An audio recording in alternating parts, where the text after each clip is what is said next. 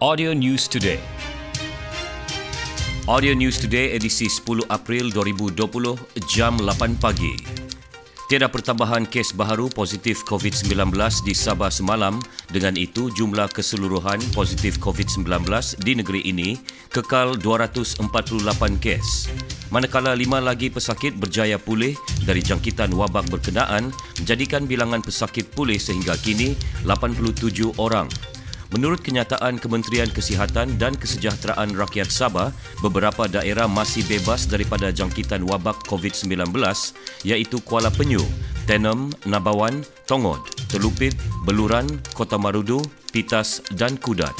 Sementara itu, Tawau yang merupakan zon merah kekal merekodkan jumlah kes tertinggi dengan 67 kes diikuti Lahad Datu 38, Kota Kinabalu 35, Sandakan 19, Tuaran dan Kinabatangan masing-masing 17. Manakala Beaufort 9 kes, Kunak dan Putatan 8, Penampang 6, Kota Belut 5, Sipitang, Keningau dan Papar masing-masing 4, Tambunan 3 serta Ranau dan Sempurna masing-masing 2 kes. Dua kematian akibat COVID-19 direkodkan di negeri ini iaitu di Tawau 20 Mac lalu dan Tambunan 4 April. Like us on fb.com slash audio news today. Audio News Today.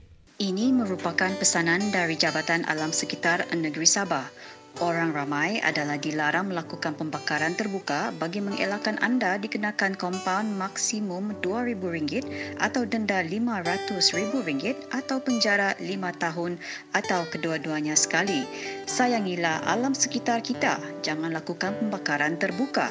Jangan bakar-bakar, nanti kena saman.